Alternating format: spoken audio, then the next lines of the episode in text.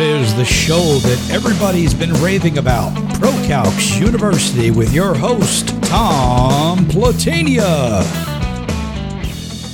Hey, good morning and welcome to ProCalcs University. I'm Tom Platania. Sorry, my uh, voice, just uh, trying to get over a little bit of a never ending cold here. Just keeps coming and coming. So, the number one scam in HVAC as many of you know, I've been in the industry since 1988, the HVAC industry, you know, just out of the military. And I have seen many good things from HVAC companies, but I've also seen some really dastardly deeds done. You know, the two that stick in my mind, which both have the same premise, just done slightly different ways, are the yearly HVAC warranty program and the used car salesman disguised as the service technician. Now, both of these can be ignited by you having a maintenance agreement, you know, on your HVAC system, which I strongly recommend you have one. But these scam artists use this in of the maintenance agreement to take advantage of people. You know, they try to build your trust, then wham, they scam you. Now, I do recommend you find a highly reputable company in your area to get the maintenance agreement, as you know they can offer discounts on service calls as well as help maintain the system's life and efficiency. And if the company is truly a great company, you know, they'll properly take care of your system and not charge, you know, for any unwanted or unnecessary improvements or repairs. Now, however, beware of the scam artist companies who either offer a warranty repair program or those slick willy service technicians, you know, scaring you into buying a new system that you really don't need. Now, these items I'm going to talk about are from me seeing firsthand these things happening. And I, I can't reveal the company's names or the locations that I saw these things happen. You know, as when uh, I used to do a talk radio show for oh, almost five, almost six years. Did over 550 episodes, and uh, I did an episode like this in my earlier, less knowledgeable days of talking to the public. And uh, the next day, their attorney showed up with a cease and desist order. Hmm. Wonder what they had to hide. As far as I'm concerned, if you tell the truth, you shouldn't have to give anybody a cease and desist order. Just change your ways. Now, I'm not saying that all HVAC companies who offer warranty repair programs where you pay a flat yearly or monthly fee are scam artists, but really the odds are against you. How many of them work is you, you pay what seems a low fee, that if anything breaks down, they fix it for free. Nothing is free. There is always a cost.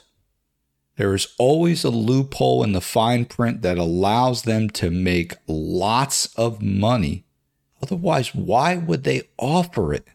It's another opportunity for them to find a money making machine to offset when times are tough. So here's how it works. So let's say your AC stops working. You're excited because you think they're going to come out find the problem, fix it for free. So you call the company up. Oh, your AC is not working, sir? We'll send someone right out. A couple hours later, the quote unquote service technician and I use that term very loosely, shows up and starts looking everything over. After about 30, 40 minutes, he finds the outside fan motor has stopped working. Now here's the catch your system's six to eight years old, still plenty of life left. And he tells you because the age of your system, the manufacturer doesn't make that motor anymore. And in your contract, it says you will have to pay for any aftermarket motors which is not covered under your agreement. Now, of course, this is listed in the fine print of your contract.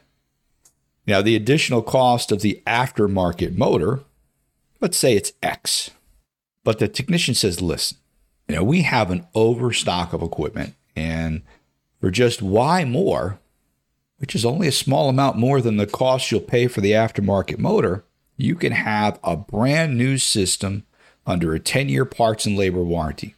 You know what? Heck, I'll even transfer your current repair agreement at no charge. Wow, many of you think that's a great deal. Since the manufacturer doesn't make that part anymore, well, gosh, imagine if I fix this Then something else goes wrong, and it's the same nightmare all over again. Now, some of you will see through this and say, no, thank you, just fix it. Or some of you will call another company to get a second opinion. I hope you answered that one. Now, if you did, good for you. But you know, many is gonna many are just gonna say, hey, go go ahead. You know, with the look of Dick Dastardly and the eternal giggle of Muttley the dog, showing my age there, go ahead and look that one up. He calls his office to schedule a new installation. Now, the technicians are trained, and if they realize the part's too small, they're going to find multiple issues to get the price of the repair up. And obviously, that'll help you with the decision. This is one way they make a killing on those repair agreements. I could go on for hours about this. There's a lot of other things that are involved in this, but if you are part of one of those agreements, please flip the back over, read the fine print, and if you can get out of it, get out of it. Just my opinion. Just from what I've seen, what I've heard from phone conversations, they are there to prey on the meek. Again, not all HVAC companies do this, but some do. They look for and train a few service technicians who have the gift of gab how to manipulate homeowners into exaggerating the repair issues to force people to replace their systems when it really isn't needed. So, next part is they send a technician out for a maintenance or service call. Technician does a long, thorough evaluation of the system, finding as many little things as he possibly can. Some may not even be relevant to the operation of the system but you don't know that. They write everything down. Then they ask to sit with you. Slick Willie, I'm sorry, I mean, the service technician starts going over all the things he found. You listen, and when he stops talking, which seems like hours, you say, okay, well, how much to fix these things? You know, the technician with a heartfelt look and those puppy dog eyes says, well, it's not the worst of it. You know, I can easily fix those items for a few hundred dollars, and some, you know, I'll even do for free. But my real concern is this evaporator coil. And he shows you a picture of what could be your coil, depending on if he thinks that you're going to question him and want to see it. You know, the picture's either going to show a coil that's just covered in dust and dirt, or he's going to show a picture of your coil because he's afraid that you're going to check him. and you know it's got some dust and dirt and stuff on it coils are going to have that from time to time especially if you're if you don't have the proper filtration or if your ducts are leaky or if you don't have the filter in the right location. He says you see this? That is mold. And there is no way to get that off except either replace the coil or I pull this coil out and I try to clean it. But replacing the coil is almost as expensive as a new system. Pulling the coil, because of the age, could cause a leak as I try to clean it that I can't repair. And then after the fee for me to pull and clean the coil, I'm still going to have to charge you to replace the system. So I really think for well, the safety of you and your family, it's best to just replace it. Well, you think to yourself, he's a service technician a trained professional. I need to trust and believe him. Scare tactics. Eh, eh, eh. That's what both of these scams have in common. They find things and use your lack of HVAC knowledge, which, face it, most of us don't have.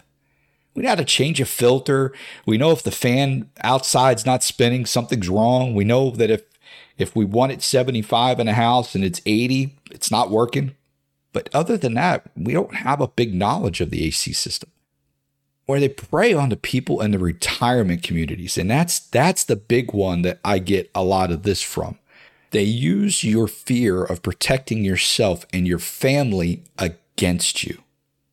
If you have these situations or even a regular service call, ask questions read the fine print, get answers that really make sense. You know, some of this, the answers that they give you, if you really use some good common sense, you're going to see through it.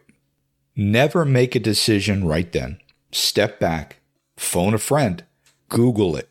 If something doesn't seem right, most of the time it's not. And always get a second or even third opinion. You will thank me. All right. So, you know, those are the things you need to consider. So, happy new year to everyone.